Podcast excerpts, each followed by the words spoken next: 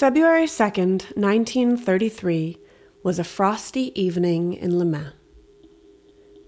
The city, located in the northwest of France, about two and a half hours southwest of Paris, was still in the throes of winter, and there was a cold bite in the air as Monsieur Rene Lancelin made his way home. He was coming from his brother in law's house, where he had been waiting for his wife and daughter to meet him for dinner. They were late, which was unusual, and while he wasn't exactly worried, he did feel a slight chill of concern. Maybe Madame Lancelin had forgotten something and they had to turn around, he told himself.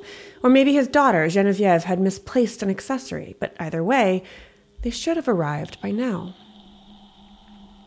He picked his way across the city until he arrived at his house, a large three story building at 6 Rue Bruyère. When he got there, his concern deepened. His family did not appear to be home. The doors were bolted from the inside, and, even more strangely, the whole house was almost completely dark. I say almost because there was, in fact, one light burning. A single candle wavered dimly all the way up in the attic room where the two maids lived. Monsieur Lancelin banged on the door. If it was bolted from the inside, he thought, then someone must be there. Even if his wife and daughter had already left and he had somehow crossed paths with them on his way home, the maids must be inside. But there was no response to his frantic knocking.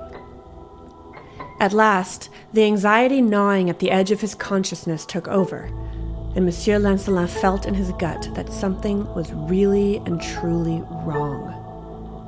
He turned from his sealed front door and ran for the police.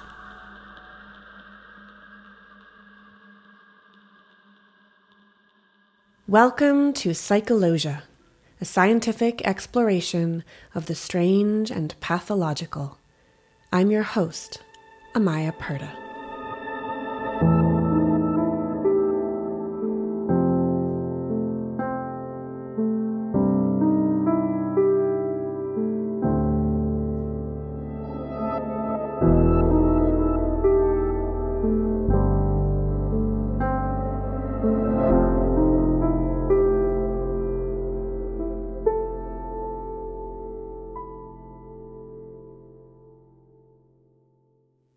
Before we return to what Monsieur Lancelin found at 6 Rue Bruyère on that chilly night in 1933, I want to tell you about the two people who lived in his attic. Christine and Leah Papin were born in Le Mans. Christine's birthday was March 8th, 1905, and Leah's was September 15th, 1911. Their parents, Clémence Derée and Gustave Papin, had a troubled history. According to rumors, Clemence was having an affair with her boss when they met, and she was pregnant with the man's child when she married Gustave in October of 1901. Just five months later, she gave birth to her first daughter, Emilia, who is believed to have been the child of her employer. Gustave believed that the affair was still going on, and he told Clemence that he was taking a job in another city and moving the family away from Le Mans. Clemence, however, told him that she would rather die than leave, and the marriage began to fall apart. It is said that Gustave drank heavily and possibly even sexually assaulted his daughter. So when Emilia was nine or ten, she was sent to live in the orphanage of a Catholic convent, where she would grow up to become a nun. When Christine was born four years later, she was given to a paternal aunt and uncle to raise. She stayed with them until she was seven, at which time she also went to the Catholic orphanage. Leah had a similar upbringing, living first with a maternal uncle until he died, then going to the same orphanage as her sisters. Christine was described as a hard worker and a good cook, and Leah was seen as quiet and introverted and very obedient. She was said to be less intelligent than Christine, who looked out for her younger sister as they grew up and entered the workforce as maids in their teens.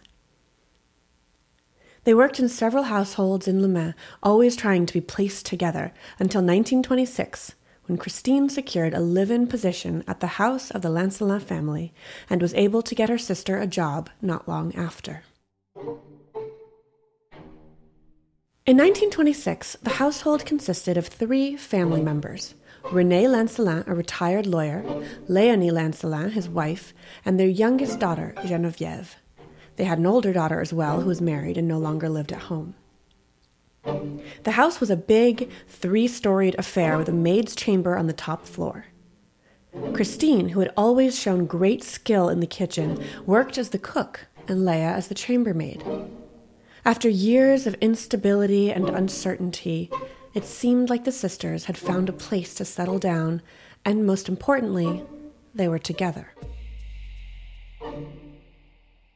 Throughout their lives, Christine and Leah had never been able to rely on anyone but each other. For each of them, their emotional bond to the other was the most important and constant thing in their world, and this didn't change when they began living with the Lancelins. According to many reports, the family barely spoke to them, often going days without addressing either sister directly. They worked 14 hour shifts and had only a half day off each week. And so, apart from attending Mass every Sunday, the women never left the house and they seemed to have no interests outside each other. Increasingly, they turned inward, getting their work done and focusing exclusively on one another. Their world narrowed and narrowed until they were the only ones living in it. There's a word in psychology that describes this state of being enmeshment. Enmeshment is a condition in which the relationship between two people becomes so intertwined that the boundaries between them are permeable and unclear. Enmeshed people sometimes feel each other's emotions because they literally can no longer tell the difference between their own experiences and those of the person they are bonded to. Enmeshment can also occur in a variety of circumstances, but the setting of the Lancelin household, in which the two maids were all but cut off from the outside world and even the other inhabitants of the house, plus the trauma and abandonment and isolation they had already lived through, was a perfect breeding ground for this condition.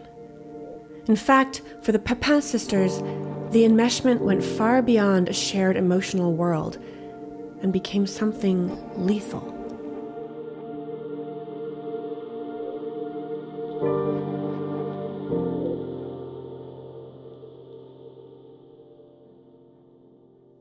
A few years into Christine and Leah's time at the Lancelin house, Madame Leonie is said to have developed depression or suffered some other psychological shift.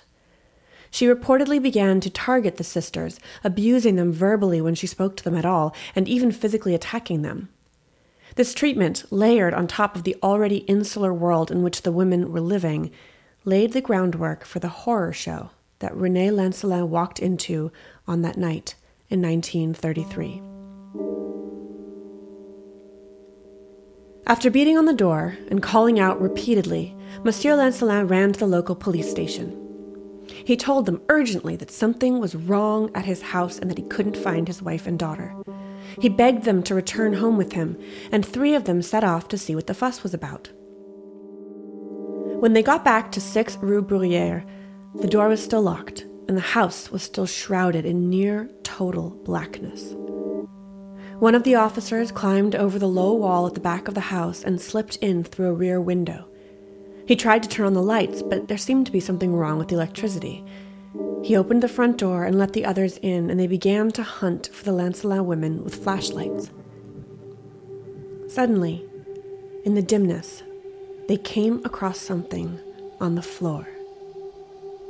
One of the officers ran to reset the house's fuse, and when the lights came back on, the four men were met with the most gruesome murder scene any of them had ever seen or would see again.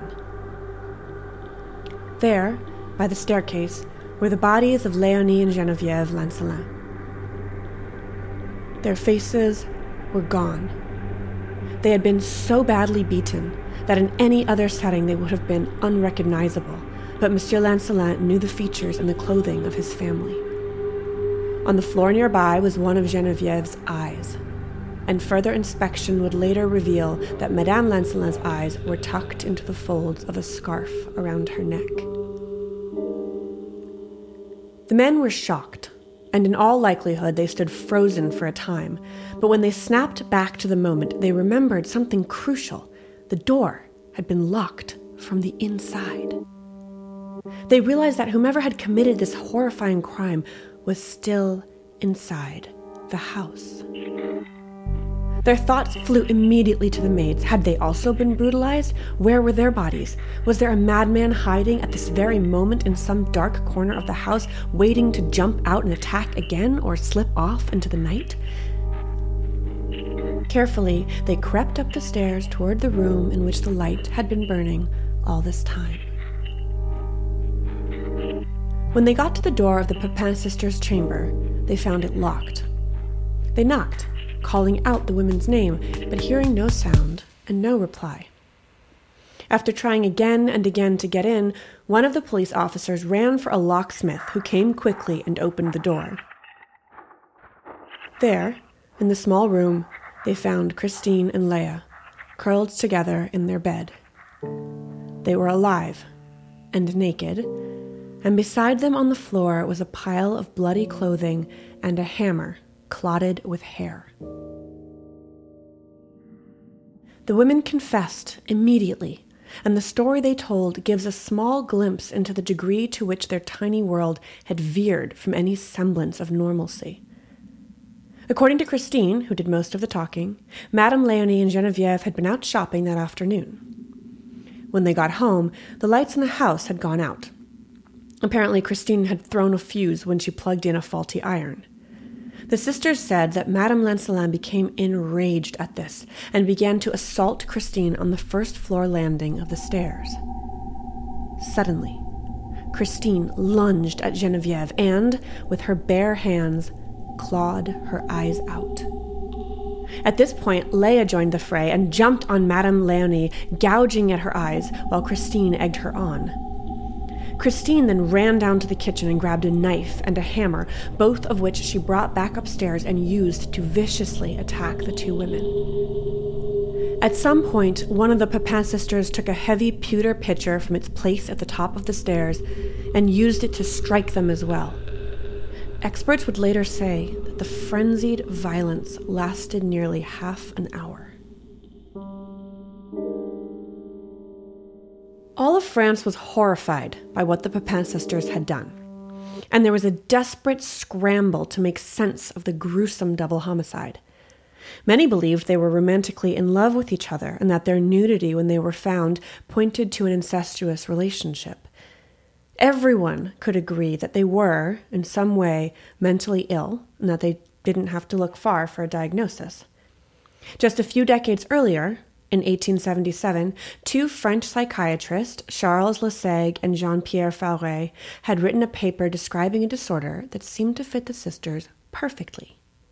It was called folie à deux, which translates to the madness of two, or double insanity. What Lasègue and Faure laid out would go on to be examined and expanded upon for decades, and the term itself has changed over time but the diagnosis is always mentioned when Christine and Leah come up. It all goes back to the enmeshment I described earlier. In cases of folie à deux, now known more commonly as shared psychotic disorder or shared psychosis, two or more people become so wrapped up in their own reality, so entangled in one another's experiences and emotions, that they can develop a paranoid view of the outside world. It is believed that most couples who commit murder together have this type of insular relationship, seeing themselves as united against a society that doesn't understand them or is out to get them. Folie à deux is something of a psychological curiosity because there isn't true clarity about when a situation fits the bill. The current Diagnostic Statistical Manual, which does not classify the disorder as its own diagnosis, but rather as a delusion, says that a person cannot be considered delusional if the belief in question is, quote, ordinarily accepted by other members of the person's culture or subculture. This complicates the subject a bit because it's hard to tell exactly when a belief is considered legitimate rather than delusional. Many religious ideologies come to mind. The number of people who have to believe a thing in order for it to be considered acceptable isn't defined by the DSM. But when a big group starts to believe things that are obviously false and maybe distressing, but still contrary to cultural norms, they are not considered delusional. Instead, they are labeled as suffering from mass hysteria. And if you're interested in that, you can check out our deep dive in episode 21. Oftentimes, in the case of deux, however, one of the partners dominates the other, subsuming the secondary partner's thoughts and desires until they are both seeing the world entirely through the eyes of the dominant person. In these cases, the delusional beliefs or hallucinations are passed from one partner to the other, creating the shared psychosis that gives the condition its name. The Papin sisters were the perfect example. They lived almost entirely alone, with very little or no interaction with the outside world. Christine was older than Leah, and, as I said before, was thought to be smarter than Leah. She'd been her guardian and her protector almost from birth, and Leah had hardly ever had a close relationship with another soul. All of this is the perfect recipe for a particular kind of folie à deux known as folie imposée, in which the dominant person, known as the primary or principal person, forms some delusion during a psychotic episode and then transmits that delusion to the other person or persons, the secondary or secondaries. In theory, the secondary person would never have become deluded without the influence of the dominant, and should theoretically be cured if the two of them are separated. The delusional person can then be treated with medication, and the world they built together will disappear. This is almost exactly what happened with the Papin sisters. After the two women were arrested, they were put in prison and kept apart. Christine couldn't handle being separated from her sister. She became wildly distressed. She acted out constantly. She refused to comply with anything she was asked to do until she was allowed to see Leah. So finally, not knowing what other choice they had, the prison officials let them be together. Christine threw herself on her sister, and some reports say that she tried to unbutton her blouse, begging her, please say yes. This rumored incident led to even more speculation about the true nature of the sisters' relationship. In July of 1933, Christine had what appeared to be a psychotic break. She tried to gouge out her own eyes and had to be restrained in a straitjacket. When the episode was over, she made a statement to the magistrate saying that she had had the same kind of fit on the day of the murders, and that it was the ensuing loss of control that led her to attack the Lancelin women. Three doctors were then appointed to do psychological evaluations on both of the sisters to try to understand their mental health, and all three came to the conclusion that the women were sane and had no pathological disorders. When the case finally came to trial in September of 1933, however, evidence was presented that described a history of mental illness in the Papin family. Apparently, the women had an uncle who had committed suicide and at least one cousin who was confined to an asylum. Outside the courthouse, throngs of people gathered to catch a glimpse of the drama unfolding, and the police had to be brought in to control them. The Papin sisters, now aged 21 and 27, had become infamous. Up until this point, there had been very little information about the motive of the gruesome crimes or the women involved, and everyone was desperate to understand how two seemingly well mannered maids had become monsters. As the testimony went on, the strange, violent events of that night in February began to come to light, and the mental health of the sisters was brought into question. Even though they'd been deemed sane and competent enough to stand trial, the psychological community debated and debated about the diagnosis for them. After a lot of back and forth, it was decided that the sisters suffered from folie à deux, and medical testimony given by expert witnesses depicted an unusual relationship that fit the bill. Christine was said to be of average intelligence and completely dominant over her sister, while Leah, on the other hand, was described as having such low intelligence and such a lack of sense of self that her personality had all but disappeared into Christine's. According to the experts, the crime was Christine's doing, with Leah acting merely as an extension of her older sister's rage and violence. After this testimony, the jury took only 40 minutes to declare the Papin sisters guilty. Because of the evidence given by the doctors, however, their guilt was not considered to have equal weight, and so their punishments were not the same. Christine was sentenced to death by guillotine, although this was later commuted to life in prison, but her little sister Leah was only given a 10 year sentence. Because of her below average intelligence and clear enmeshment with her sister, the court just did not feel that she was entirely responsible for her behavior. After the sentencing, the women were separated forever. For Christine, whose entire life had been built on loving and protecting Leah, this separation was more than she could handle. She began to swing wildly between bouts of depression and what doctors called madness, finally refusing to eat at all. She eventually had to be transferred from prison to a mental institution, but the psychologist there couldn't help her either. She continued to starve herself until she died on May 18, 1937, barely four years after she had murdered Leonie and Geneviève Lancelin. Life for Leah was much easier. She served just eight years of her 10 year sentence and was released from prison in 1941. She moved to the town of Nantes, assumed a fake identity, and began working as, of all things, a maid at a local hotel. What happened to her next, however, remains a mystery. Some people believe that she died in 1982, but a film that came out 18 years later claims otherwise. According to French producer Claude Ventura, he found Leah in a hospice in 2000 when he went looking for clues about the sisters for his film Enquête des Sœurs Papin, in search of the Papin sisters. The woman he says was Leah had suffered a stroke, which left her partially paralyzed and unable to speak. This woman died in 2001, and we may never know whether or not she was the infamous Leah Papin. It wasn't just the Lancelin family and the Papin sisters who were deeply impacted by this brutal crime. The intelligentsia of France were thrown into heated debate about the murders, with many stating that they felt the woman had turned to violence because of unfair labor practices and exploitation. They pointed to the 14 hour workdays and the mistreatment at the hands of the Lancelin, particularly Leonie. Some even went so far as to empathize with the sisters and see their act as a stand against social injustice or a rising up of the working class against the French bourgeoisie. Many artists were intrigued by the Papins as well.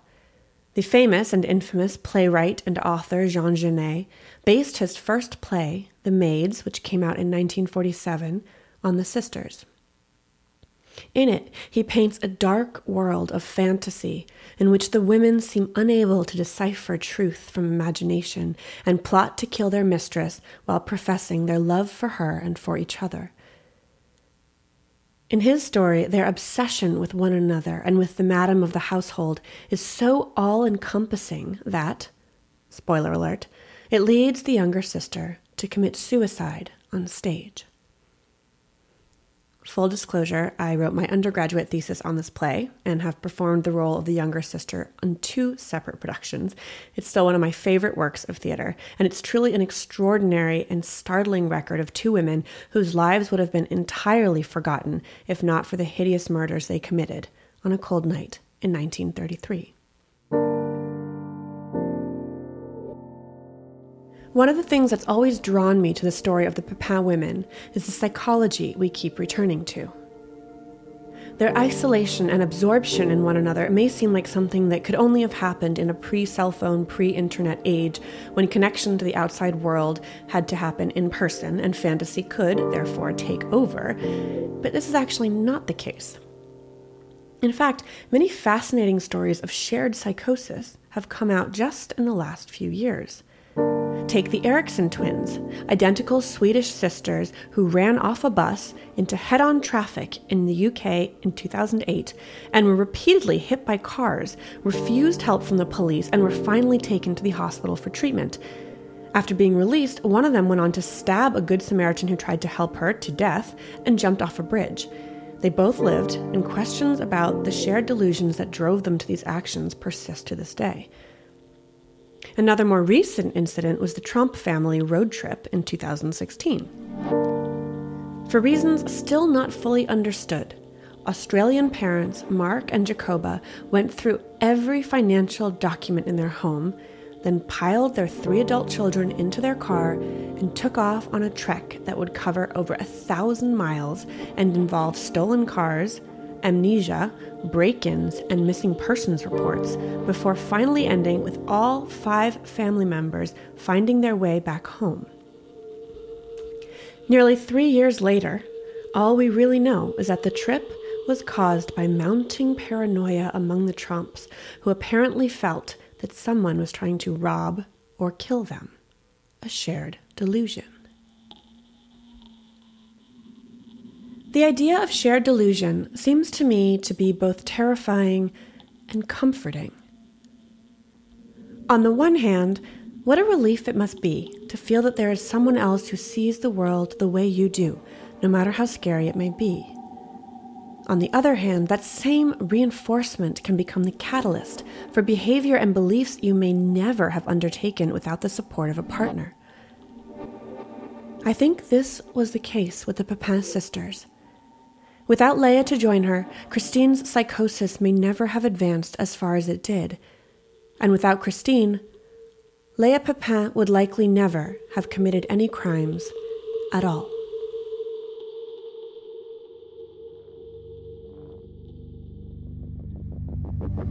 Thank you for listening to Psychologia. This episode was created and produced by me, Amaya Purda, with original sound design and music composition by Cameron Carter. If you like what we do, please tell people about us any way you can. Follow us on social media at Psychologia Podcast or visit our website for links to source materials and to subscribe to the Psychologia Report at psychologiapodcast.com. We'll be back in two weeks with another scientific exploration of the strange and pathological.